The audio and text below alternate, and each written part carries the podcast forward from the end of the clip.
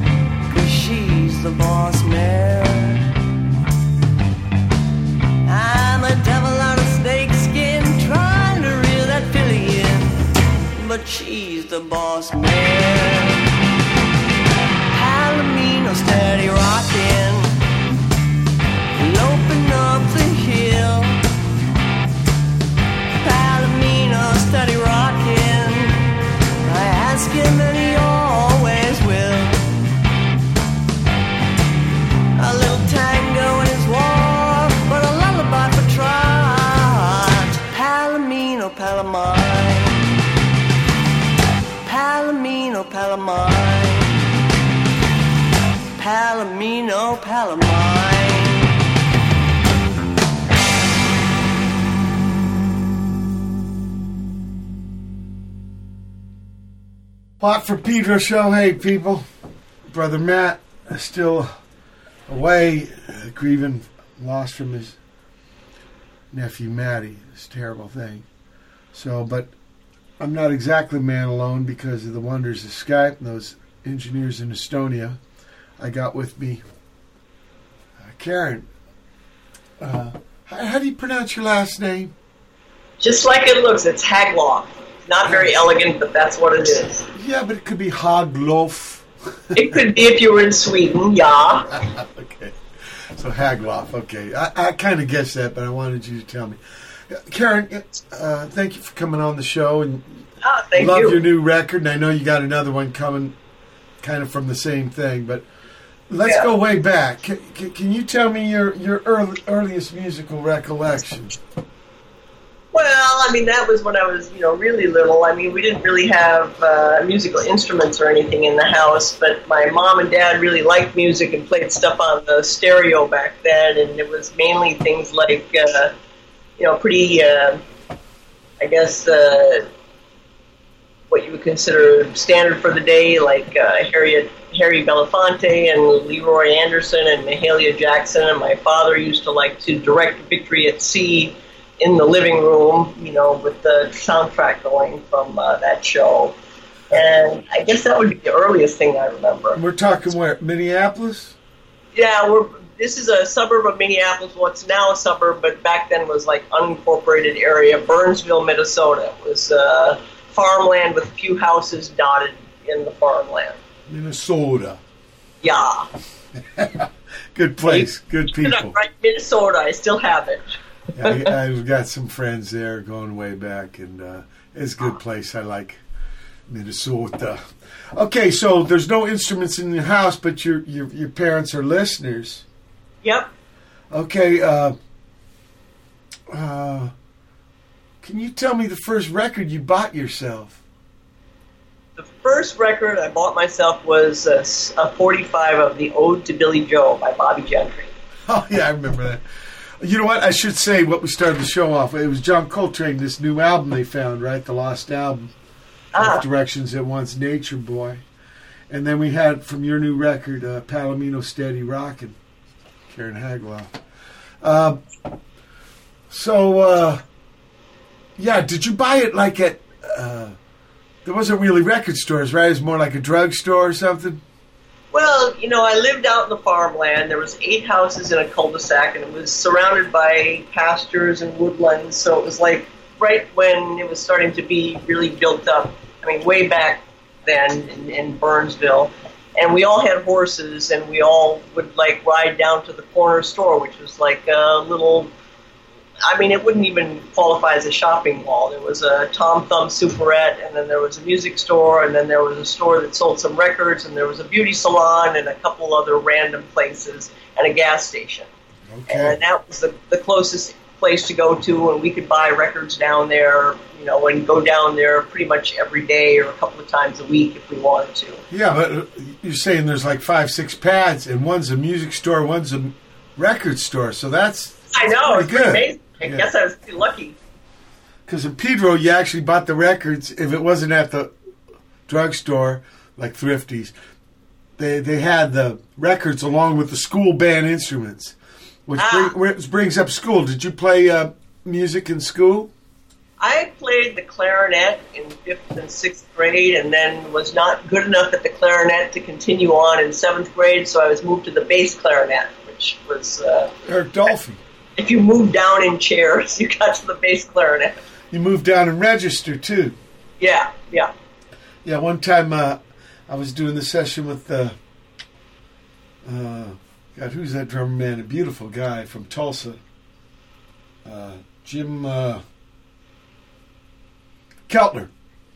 Huh. And he said he was pointing up at the frets way up high, and he goes, "You know, that's the upper register." Then he pointed down the fatter strings by the nut. He says, "That's the cash register." yeah, I agree, Pro- yeah. producers don't want you playing bass way up there, so I understand. Very wise man. Uh, so, so bass clarinet, Eric Dolphy. You know, uh, you guys probably didn't do some Eric Dolphy, maybe. Uh, I don't think. so. Okay, were you in the marching band? No, we didn't have a marching band. Okay. It was just uh, strictly, you know, band. Yeah, class. kind of classical stuff. And, you know, like uh, uh, we do occasional concerts for the school, but nothing really much more than that. uh, what, what about outside of school, like the garage band or bedroom thing? Well, I mean, that all started with uh, going down to the Superette on our horses and there being a music store down there. And uh, first it was called Suburban Music, and, uh, you know, they sold uh, guitars and amplifiers, and all the kind of looking musicians of the day used to go in there and buy equipment. And, uh, you know, that was definitely a magnet for, uh, you know, a teenage girl to go in and, like, try and take guitar lessons and be able to hang out there all the time. So that was kind of the first foray into actually playing some music that I wanted to play that was not a clarinet or a bass clarinet. Yeah, so you move over from the clarinets to guitar. Yeah, my, my brother had- started taking guitar lessons down at this music store, and so I would pick up the guitar that he was using for the lessons, and then I decided I wanted to do lessons too, and so that's where that all started. from. Was, it acoustic guitar? Yeah, it was a Stella. Stella, I remember that. That's Italian for star. Yeah, and the, Okay. the strings were about an inch off the fingerboard. Oh yeah, like uh, William Tell, the, the bow and arrow. My first Not bass fun. was like that. It helps build up the muscles in your fingers. So Yeah, and, and those little indents in your fingers as you're trying to do like a B flat or an F chord or something. sure, sure. What was your teacher like? Um, the first teacher I had was uh, somebody who sought strictly out, sought strictly out of uh, the Mel Bay Book One. I don't know. if you Mel know that. Bay. I remember Alfred's method I and Mel know. Bay. Right. Uh, and then, uh, you know, as musicians will be, you know, there was kind of a rotating group of guitar teachers because somebody would go out on tour and they'd kind of give up their their students to somebody else who was coming in, and so. I would get uh, somebody who would go strictly by the book, and then the next week would be somebody who was teaching me Sloop John B, and then the next week would be somebody who was like, "What do you want to learn off the radio?" And it was kind of like random like that, and all of it was great. Yeah, sure, sure. Uh, did you do any gigs? Did you get any bands at this I time? played, you know, I my best friend and I played guitar then, and we played in church. We played, you know, songs for for church basically, and then uh, didn't really play band type stuff till I was like 17 or 18, and you know, getting out of high school. Was it like guitar mass kind of stuff? Yeah, kind of like that. Yeah. And then, Oh so God. out of high school, then you go to college. Where do you go to? Co- You're not a Golden Gopher, are you? I was for a short time, but then you know I kind of graduated high school and went to University of Minnesota and realized that I had no idea what I was doing there, and so quit to play in an almost all-girl cover band that was working in the kind of five-state area around that time, which was like 1974 or 75, something like that. Wow, I was still in high school. I know I'm a little older. than Yeah. I graduated in '76. Here, I want to Uh, play uh, "Slow Stampede." Okay. Okay.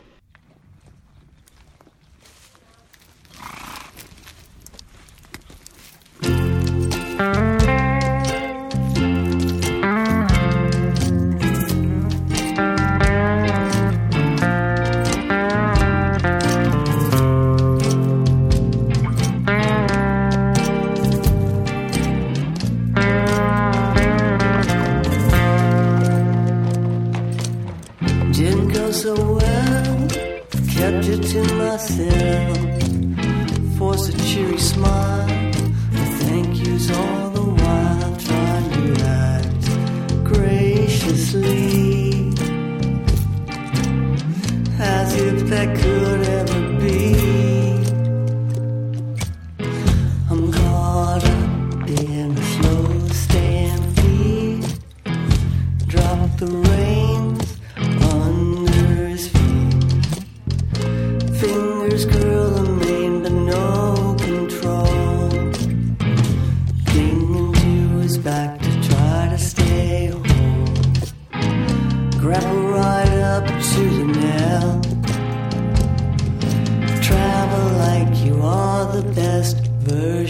yourself.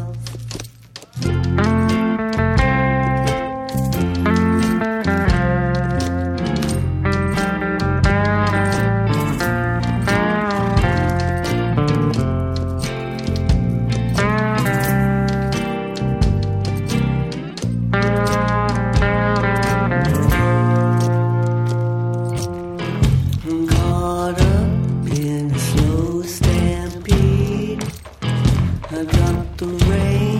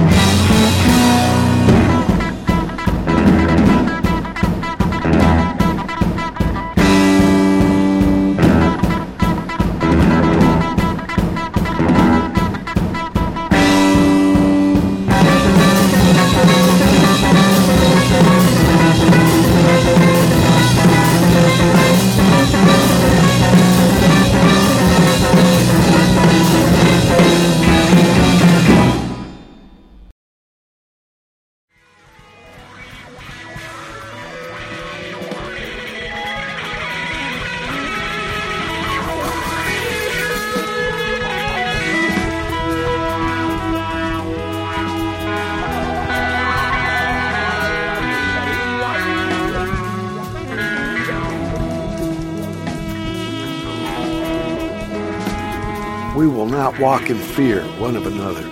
We will not be driven by fear into an age of unreason. If we dig deep in our history and our doctrine and remember that we are not descended from fearful men, not from men who feared to write, to speak, to associate and defend causes that were, for the moment, unpopular,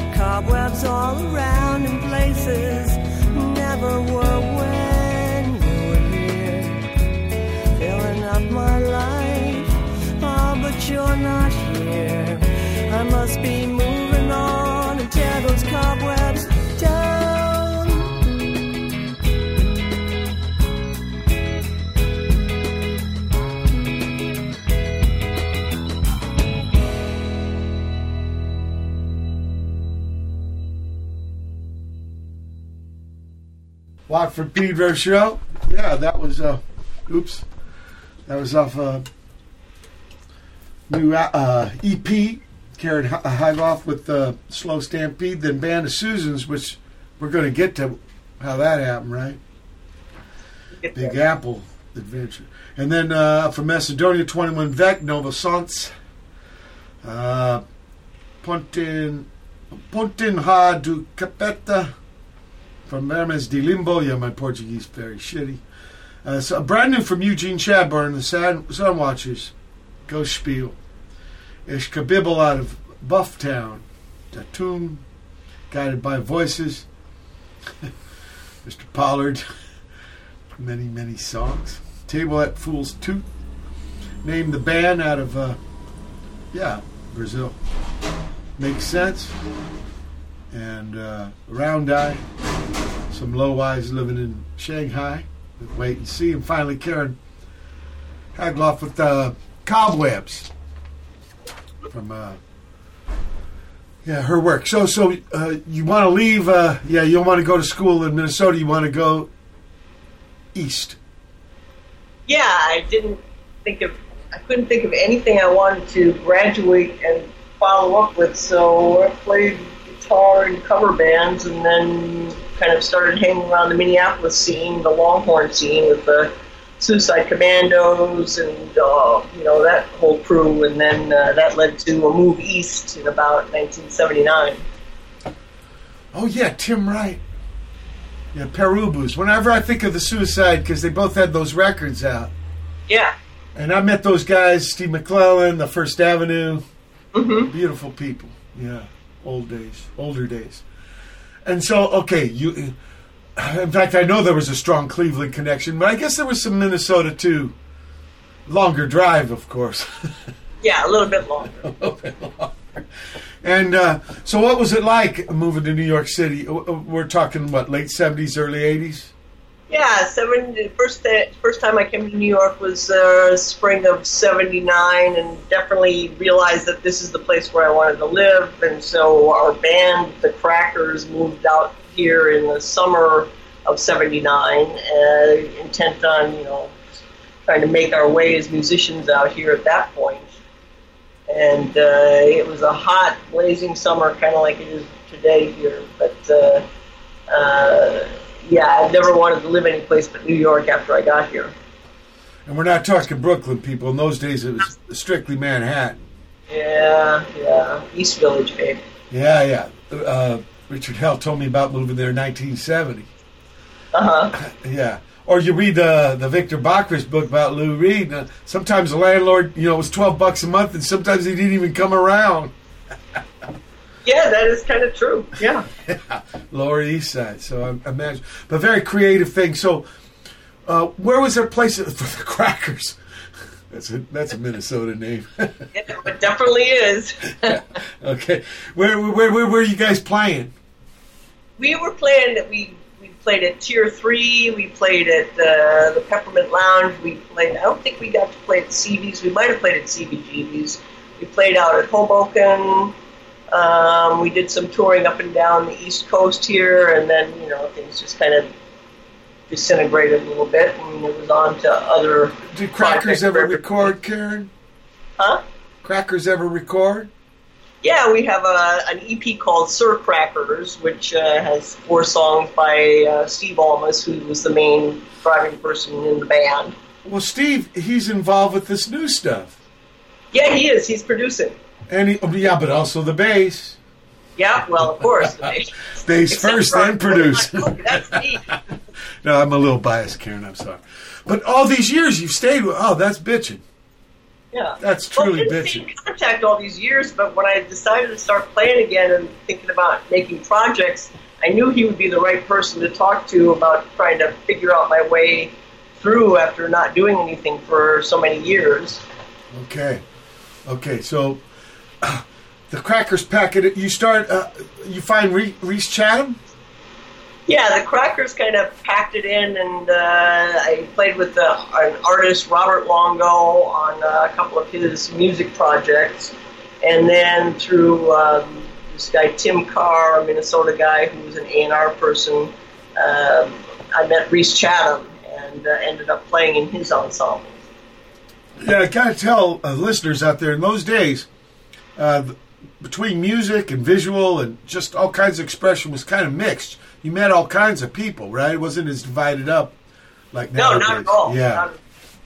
Not- So now I know about Rhys because uh, uh, actually in a parallel universe was uh, Mr. Glenn Branca also, and they yeah, yep. mhm. There Right, kind of- and I yeah, guess- the people and the Rhys people, and a few people played with both kind of uh, composers, and I was in the Rhys kind of side of things. right, right. Whereas like Thirst was more Mr. Branca. And it's it's, it's Yeah. it's interesting how they both were kind of onto the same thing, but from different places. Isn't Yeah, completely different methods. You know, Yeah. but yeah, same same kind of uh, vision, I think. Yeah, the idea that a serious, you know, composing could involve the electric guitar. Mm-hmm. And lots of them, lots of lots and lots of. lots of notes and very dense. Yeah. Very dense. so so interesting. So so s- t- tell me what uh, those kind of uh, compare to playing, you know, in Minnesota and the Crackers and cover bands and I mean, you're there with uh, like avant-garde, There with what? Sorry. kind of avant-garde, right? Compared Yeah, to what yeah. where you had been. So was it a stretch for you? Well, I guess it must have been a little bit of a stretch. Although when we were playing the cover band, I mean, we didn't play like the, I mean, the the almost all girl cover band I played in. We played kind of, you know, unusual stuff for the day. We played some Iggy and the Stooges, and we played some MC5, and then we would do Leader of the Pack, and then we do some Led Zeppelin. So we were a little all. Oh, so it wasn't really top 40. Yeah, but not strictly. And then we tried to do a little writing on our own, which didn't really go too far. And then, uh, you know, with the Crackers, I mean, if I listen to old stuff from the Crackers back in Minnesota, I was definitely more like a Chuck Berry kind of coming out of that school. And then when we got to New York, it definitely became more dissonant. I don't know if it was just the location, but it seemed to change the way I played. So I don't know if it was something that was going to happen in any case, kind of moving into more avant-garde and sometimes sometimes atonal stuff and uh, not so strictly kind of top 40 or song related. Yeah, well, I'm interested. Uh, how did Rhys run the band? Rhys, well, I mean, he's the composer, so you know, we basically uh, a lot of things we did were in were in alternate tunings, and so we'd have specific tunings, and uh, he would score out the music, and I would have my you know soprano guitar score, and then there would be somebody who would have like more of an alto, and then there'd be the bass players, and it was all you know written down and, and in scores, but then there would be sections where you know when you see fit change to what you feel like playing kind of thing. So there was definitely room to uh, explore within the genre, but you know Rhys was definitely the composer and the director of all. Right, and this was kind of new for you, right, com- uh, compared to your other band experiences. Yeah, yeah, Yeah. pretty much. But I really, really liked it, and I liked doing that stuff. Yeah, So sure, I sure. And sort of gravitated toward it in any case. I think. And at this time, to support yourself, you were cooking.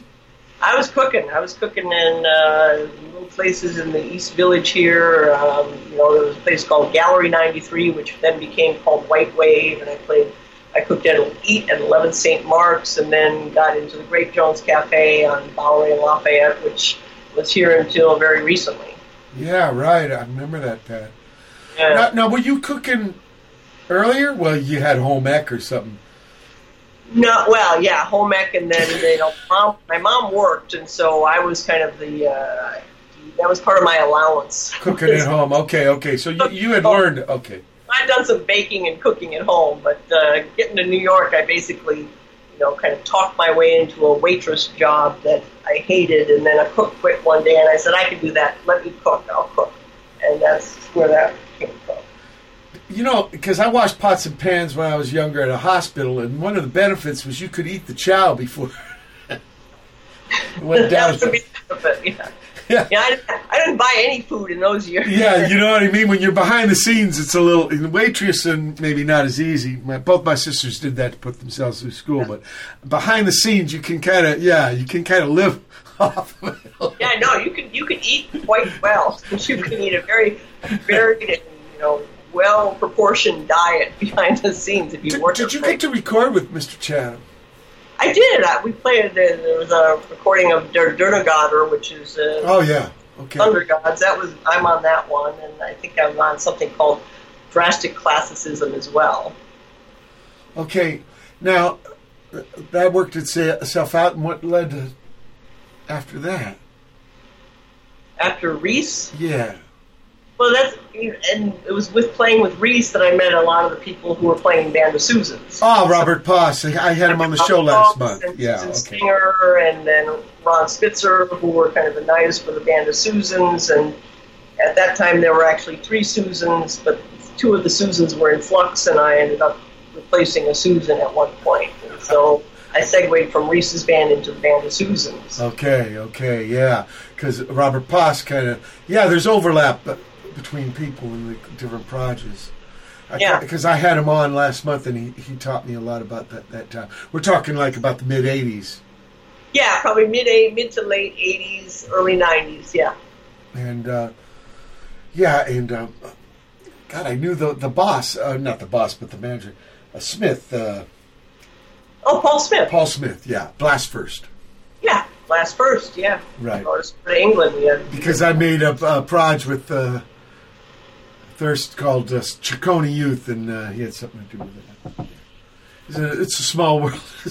it's, it's a tiny world, surprisingly enough. I know, incredible.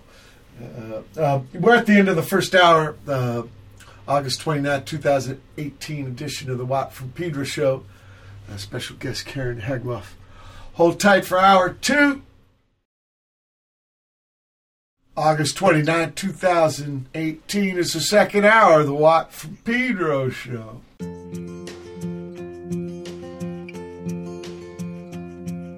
Cowboy singer I once knew taught me this simple song. I'd like to play it now for you in hope to pass it on. Whoa, whoa, cowboys come and cowboys go. Whoa, whoa. Good horses are historical. Snakebite was part Mustang, quarter horse, and Appaloose. Strong and serving, self preserving spirit of Cayuse. Cowhand Jack, young and brash, thought he knew it all. He won Snakebite one stormy night on a lucky draw. Well, Jack bragged up his riding skills and womanizing too preacher's daughter did not approve. Had in mind to teach a lesson, came up with a dare. Challenged Jack on snakebite against her and her brown mare. Oh, the devil's claw, when I take all.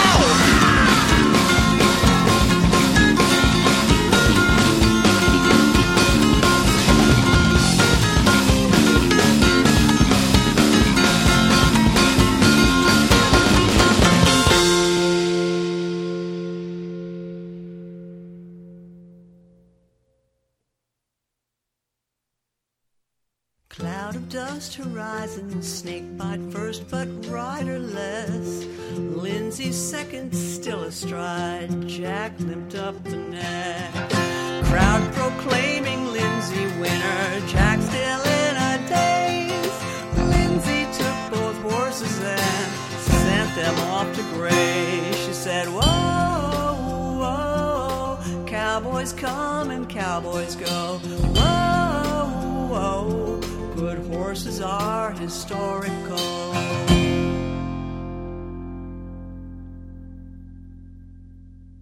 Cowboy singer I once knew sings no more today. Time and tide wait for no man, and Ray has passed away. Lindsay rides on snakebite now in the rodeo.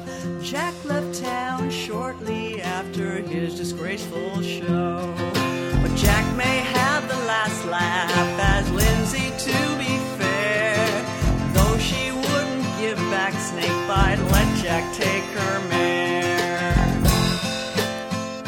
And a year after the race, that brown mare dropped a foal with Snakebite's face. Snakebite two, I count on you. Replay Snakebite one. Replay Snakebite one.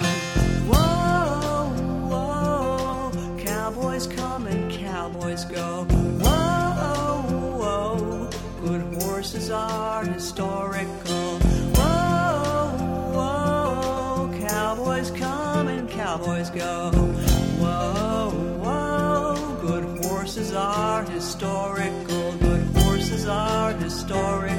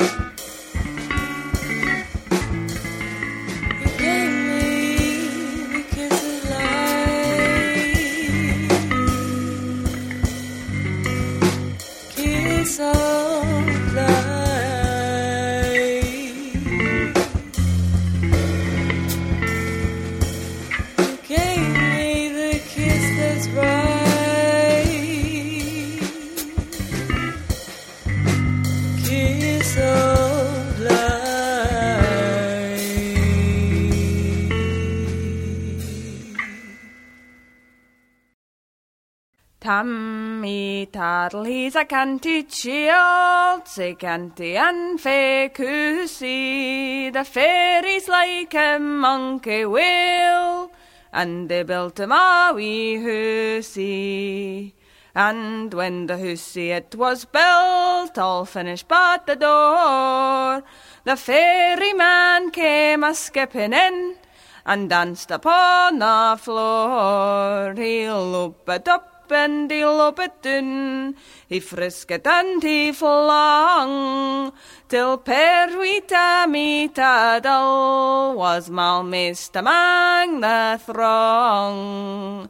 Tammy Toddle, he's a canty child, say canty and say cussy. The fairies like a monkey will, and they built him a wee hussy.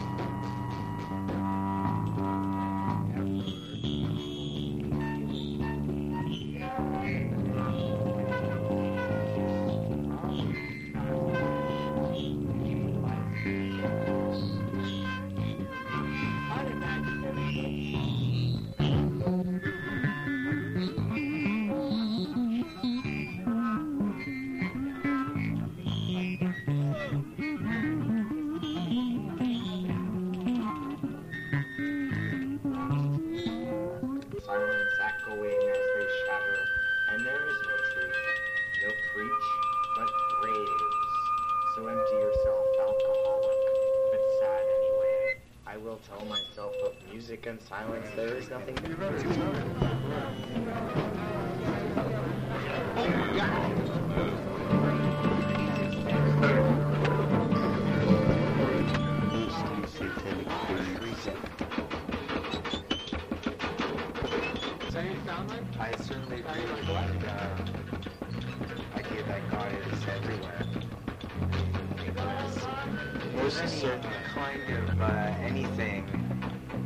all pervading.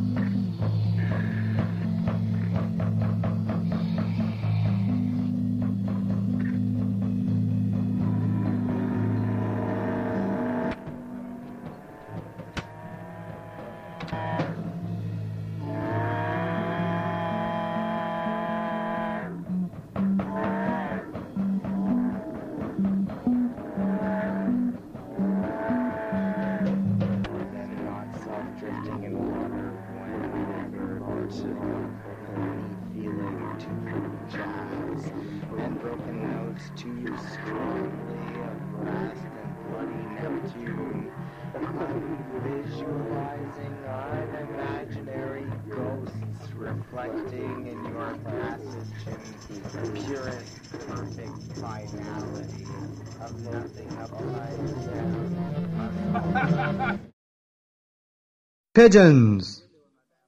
I've got a broken window in my bathroom, not to be confused with the five other broken windows spread out around the house.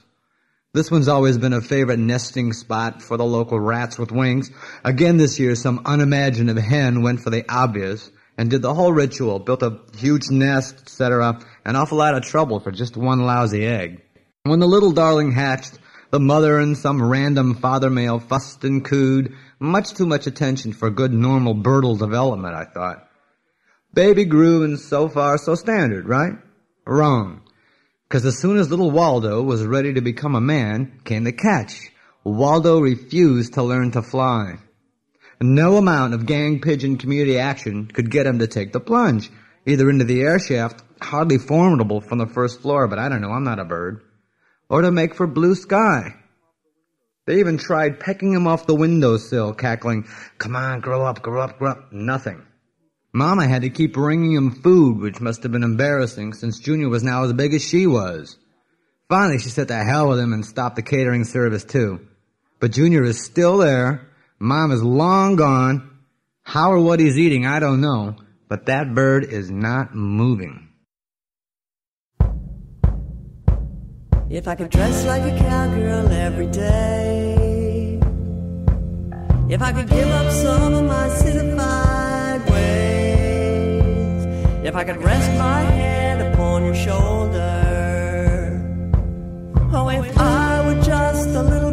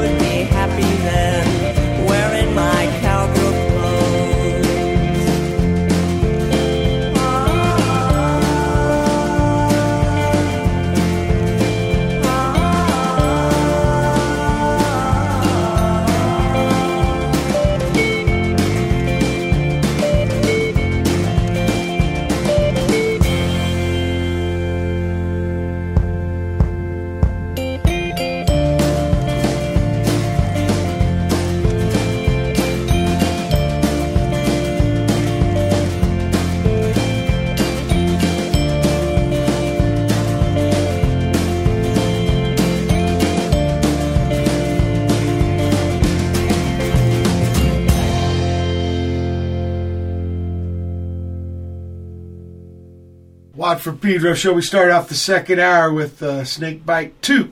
That's the number. Not also. Karen Haglof. Then uh, st- out of Glasgow, Still House Plants. Sade. They'd be doing something with them in February. I was invited. Scottish guys, but they're doing something in London.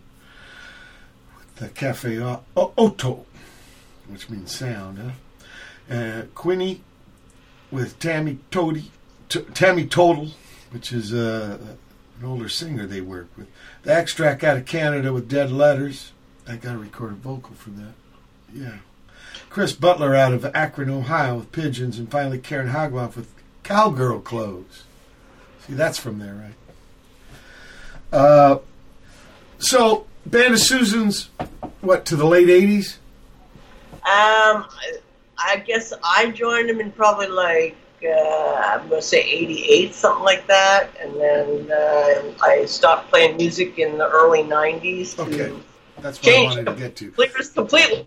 Yeah, people, you got to understand, Karen, she scissored music to study medicine. That I did. Okay. What was that like? Well, it was it was definitely there were some some things that were the same and some that were different. I mean, I'd always played in rest or sorry, played in bands and worked in restaurants, and all of those are like, you know, they're twenty four seven kind of deals, and you're working holidays and you're working when other people aren't. And medicine is a lot like that. So on the kind of nuts and bolts side, you can kind of see some similarities. But you know, there's definitely a different level of kind of um, intellectual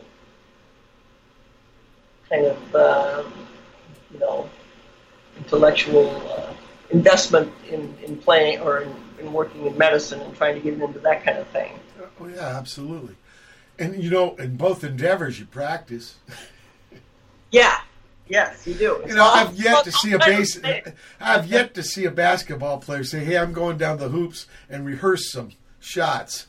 No. You know, what's wrong with the word practice? Anyway, uh, I think it goes back to a, probably praxis, an older word. But uh, you know, you had been playing since a girl, music, and just to completely let it go.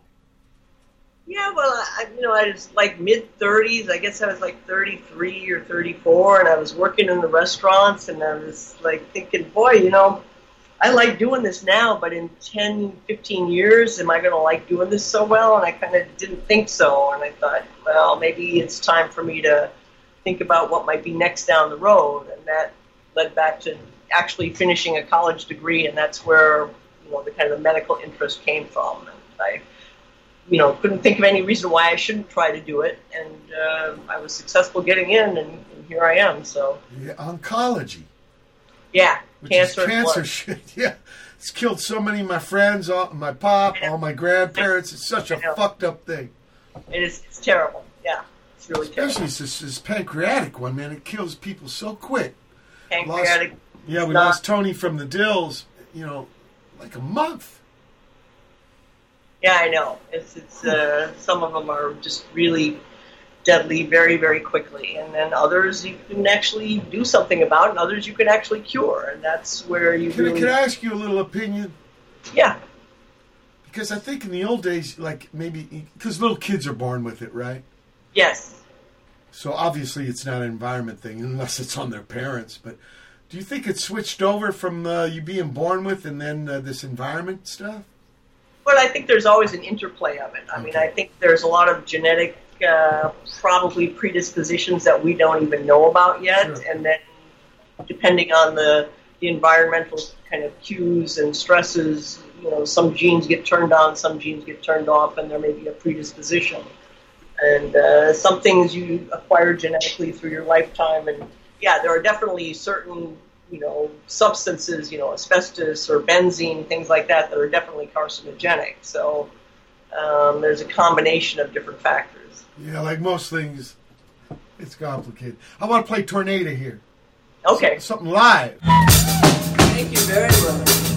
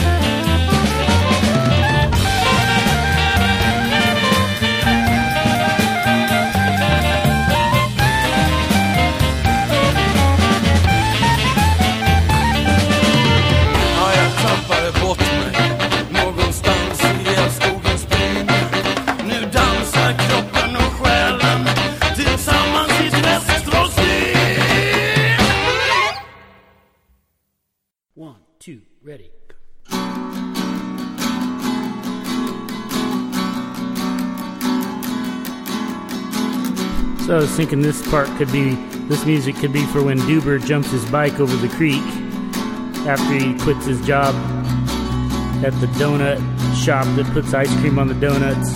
Um, two, that's Combo Donut Ice Cream Shop called Donuts All a Mode. And he flips his boss, the bird, and um, takes off on his bike. And this is this music's ends up jumping the creek and feeling super free for a while.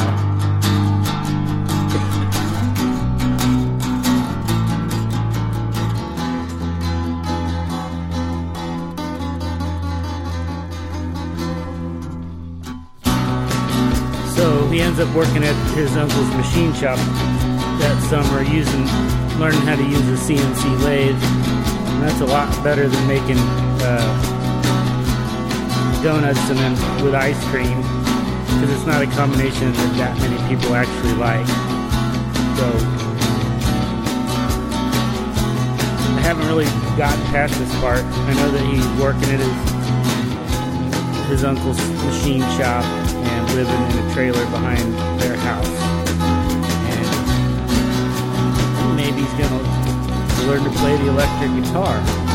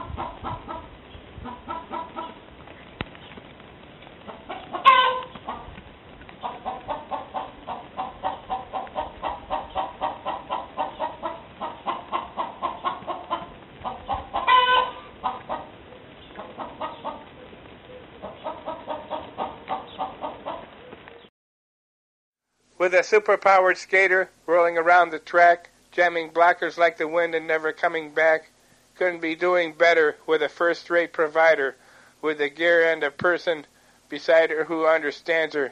This is the 608 passion. We will blaze on to success with the skates you want and the padding of the best. Wise help and choices with all of the rest. When you want the best, come to the one who has known it, one who has the power to be first rate, one who has the time to feel and relate. 608 skate will make you feel all right, down and dirty, ready to skate mean. Try out our gear and skates for the fast track scene. Good morning. Make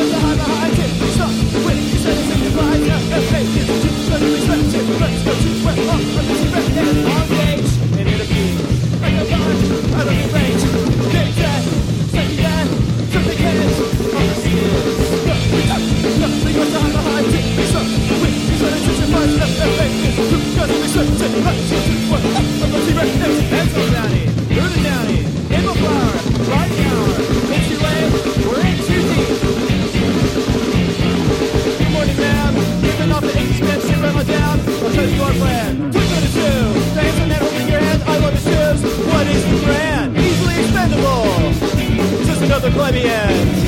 To know you sit out on the street and get someone to move in again. No, check, no, because I have a high tip. So, wait, you said it's just a right, no, no, wait, this is just kind of respect. So, no, so, so, well, I'm a secret, that's a daddy. Do the daddy, in my bar, by the hour. If you late, if you deep, you make your pay, we'll get you through the week. Wait,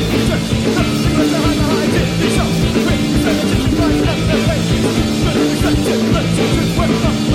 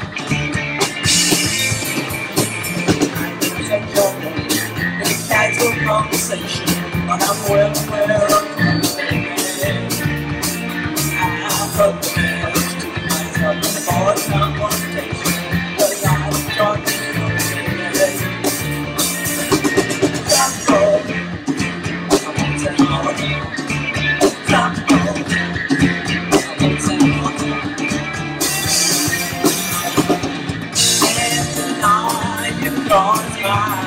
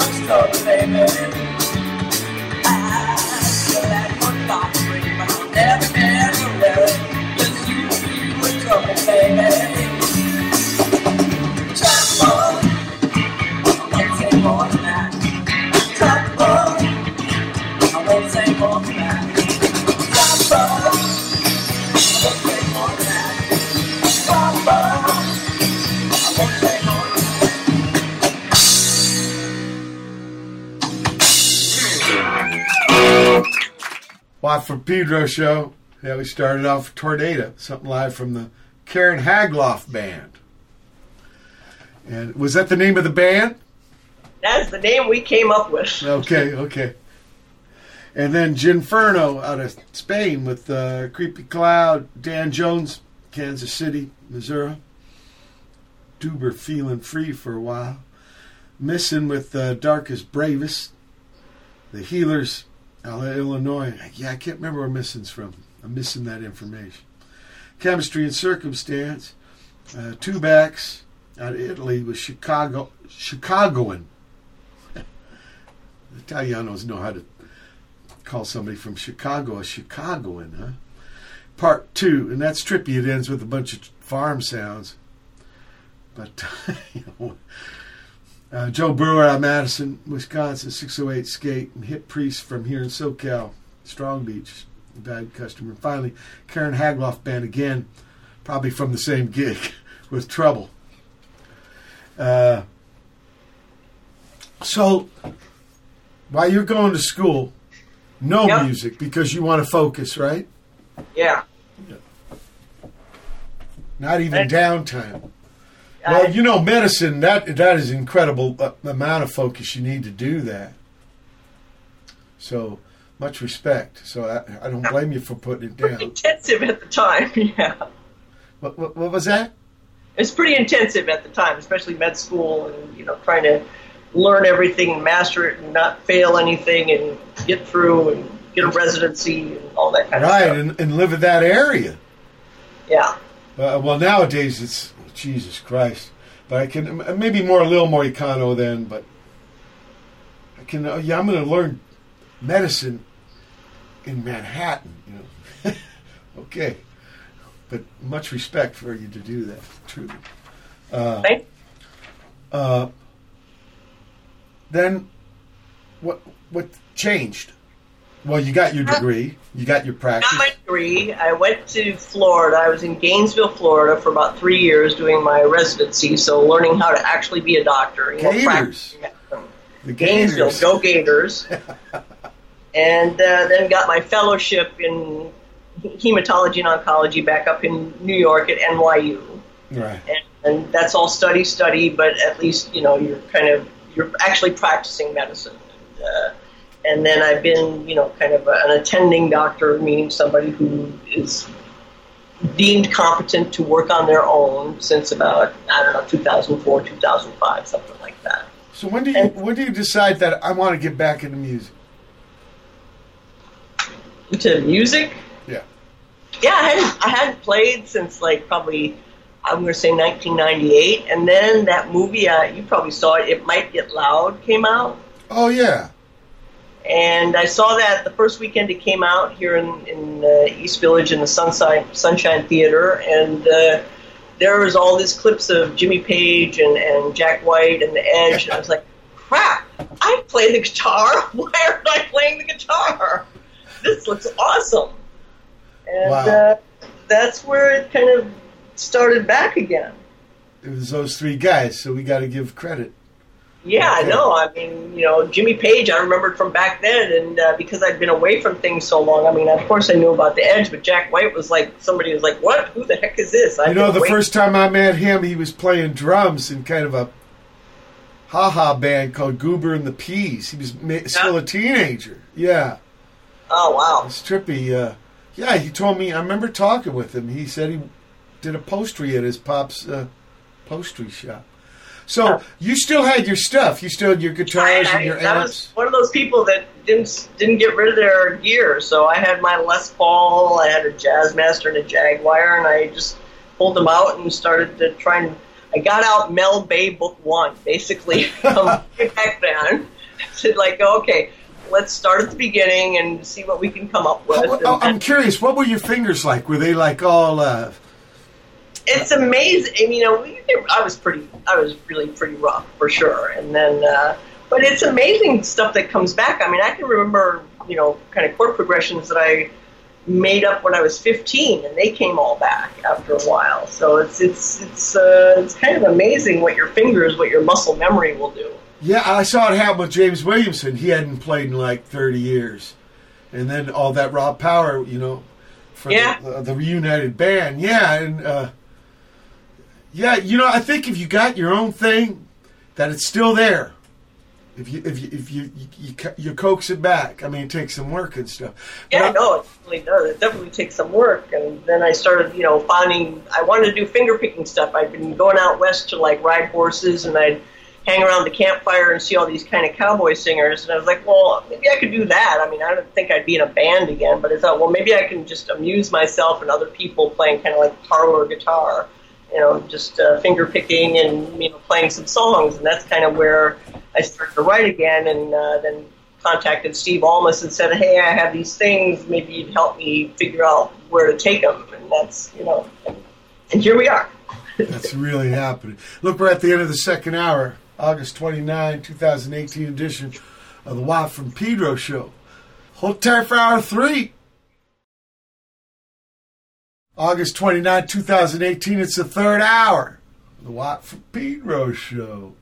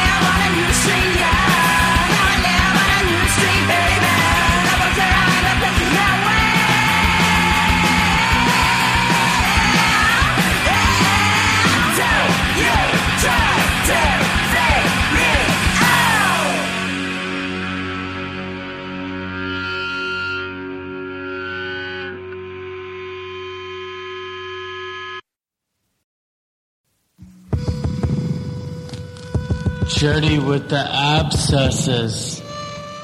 Left another voicemail message. Dirty with the abscesses. Her daddy's the boss. Dirty with the abscesses. Left another voicemail message. Dirty with the abscesses. Her daddy's the boss.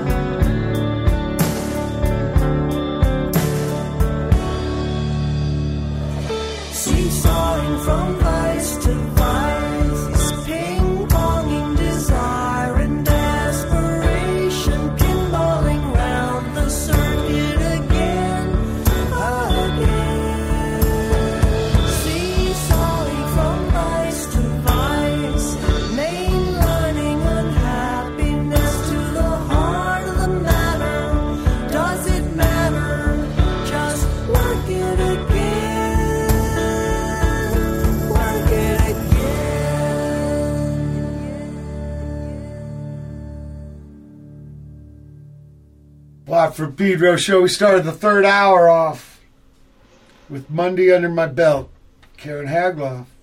Then uh, some stuff from Pedro here. This uh, label, Water Under the Bridge. Uh, Ladyhump with Kool Aid. Some live plebes. Yeah, from middle 80s, huh? No Way to Find It. Rats in the Louvre. They're more new. Rah Rah Replica.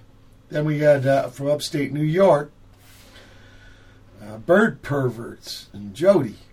And then Endless Court uh, Contortionists. Yeah, they were out of here. I think they're living back east now. Uscita Movement 1. Uscita's a off ramp people. And then uh, Italiano, and Karen Haglof finally with Seesaw.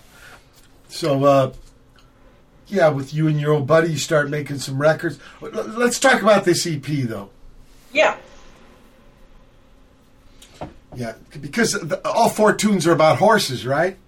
They are. They are about horses. Yeah. So, tell me about the, yeah, the the Germinate because you already had, you did already comeback record, the uh, Grace and Perseverance. Actually, there's a record before that too, right? Yeah, Western Holiday was the first one. Western then, Holiday. Uh, Perseverance and Grace, and now I've got this EP that I just put out, and then there's something coming up after this one too. And you would say all four of these records are kind of connected, right? Well, uh, yeah, I mean, it's all. I guess it's because it's all mainly stuff I've written, and it's about my experiences, and you know, in, in life and love and death and cancer and horses and you know things I think about. So yeah, I guess it's all me. And, and what about horses? I love horses. I've loved them since I was, you know, Because you grew up with them, right? You, Yeah, you rode them into town, right? and uh, rode them down to the music store. To the and, music uh, store. That kind of stuff. You So, ever play guitar while riding on a horse? I have not done that yet. I'm afraid it would spook a horse, and I'd be off that horse in a minute. But what, what's his name? Uh, uh, uh, Gene Autry, right? Yeah. He the Yeah. singing cowboy, right? Yeah. He probably did- Roy Rogers rode a horse with yeah. Roy Rogers did too. But Gene Autry was really the, the idea of the singing cowboy. Yeah. And uh, in fact, he's got a lot to do with, I think, how country music is kind of per- perceived because it's much different before him. You know, uh, uh, what's his name? Uh, friend of Richard Mel, Nick Tosches. He wrote a book about Twisted Roots country, but yeah, and it's uh, interesting about this. But anyway, uh, so you, you you deemed horses uh, important enough to, to do a record about, yeah. you know, it just turns out that they were. you know, I, I wrote one ode to Bon Jovi because his horse Bon Jovi threw me off a couple of times, and that seemed like he needed a song written about him for that. And- Wow, is it scary getting thrown from a horse? Christ. I know Liz Taylor. She got really hurt by that when she was younger. It hurt her her whole life. Yeah. Well, exactly. Yeah. I mean, I've been lucky. I've been off. I've been booted off or fallen off a few times and never been hurt too badly. So it hasn't uh, deterred me from riding or wanting to ride. So I guess I'm lucky that way. You, you think from the horse's persona or maybe the situation?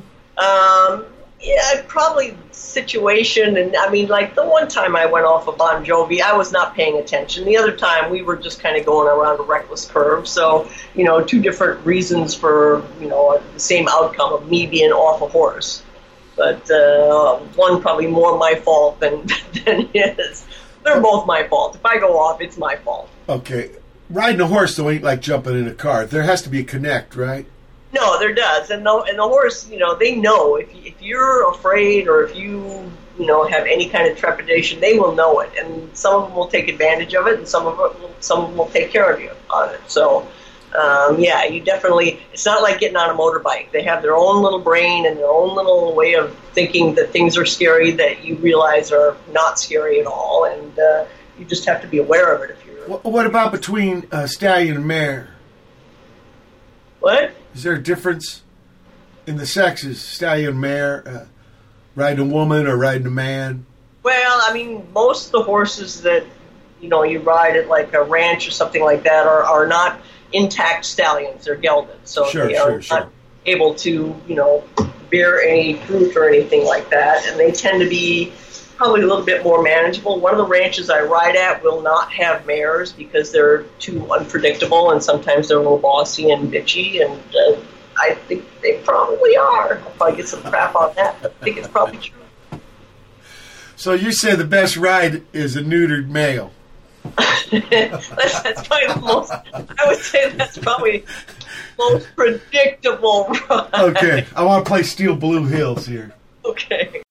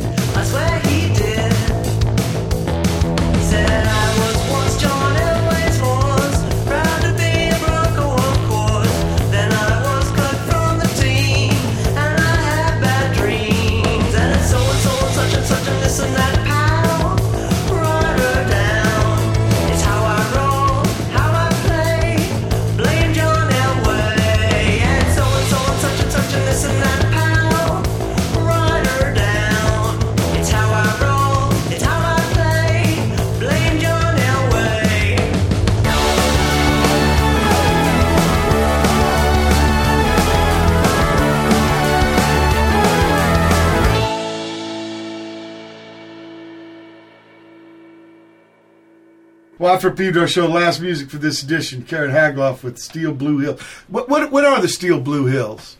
They are the Bradshaw Mountains in Arizona, and Oh, okay, yeah, okay.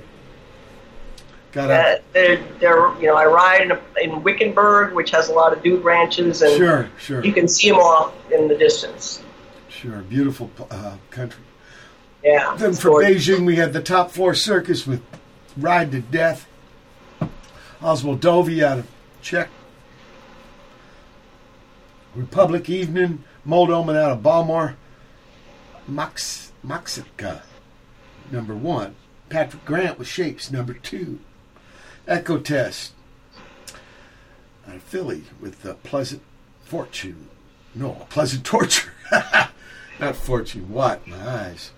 And then finally, Ode to Bon Jovi, Karen Haglof. Uh, people, this is the horse, not the band dude. Definitely.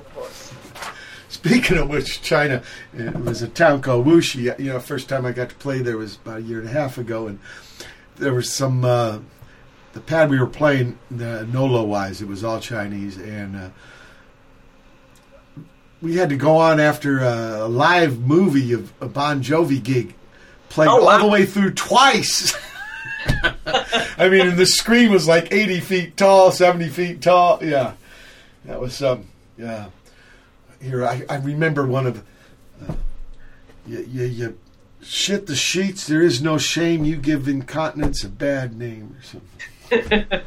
you piss the sheets or something. Uh, what's what's that? Obviously, the the EP just came out a couple days ago, right? Uh, not quite out yet. It'll be out like within the week. Oh, so- because Howard told me the twenty fourth. Okay, Oh no, 7th. okay, the seventh Yeah. of September. Okay, okay. And where can people find you on the internet? Pardon me? Your presence on the internet, Karen. How do they Yeah. find you? They would find me. Uh, well, I have a website, KarenHaglof.com, and I'm all over Instagram. That's K A R E N H A G L O F dot com. Right, just one F. Yeah, just one F, people. Yeah, and then of course there's always Facebook, and then of course my favorite Instagram, and all under my name like that. No shitter? Hmm? Just instant ham and fake look, no shitter? No. Okay, but that's enough. And also, you got your own webpage, so that's like her fanzine, people. So you can get this now. There's a little period in between this four-song EP and then a real album. Yes. Okay. In the meantime, are you going to tour this? You know, I'd love to, but it's kind of hard with my job. Yeah, so I understand. I uh, understand. I've played a couple of gigs. I played on Sunday night doing like a songwriter thing at a local bar here, um, doing some of these songs in kind of a more acoustic setting. I would love to try and put something together, but you know that takes a lot of there's a lot of moving parts that need to get kind of Yeah, absolutely, I understand. Uh, so, so the you, the renditions you're doing of these tunes is like "Woman Alone," just you and acoustic. Yeah, yeah. Okay. So, uh, yeah, because uh, obviously the stuff on the records, uh, there's bands, and uh, yeah. Yeah. uh, You were saying something. You like a deep bass. Hmm? You like deep bass. I do like deep, Yeah. heavy bass. But I you're think sacrificing. that's, you know, Well, look, if somebody asks you for- always like, is there enough bass there? And I'm like, there's enough bass there, Karen. Okay.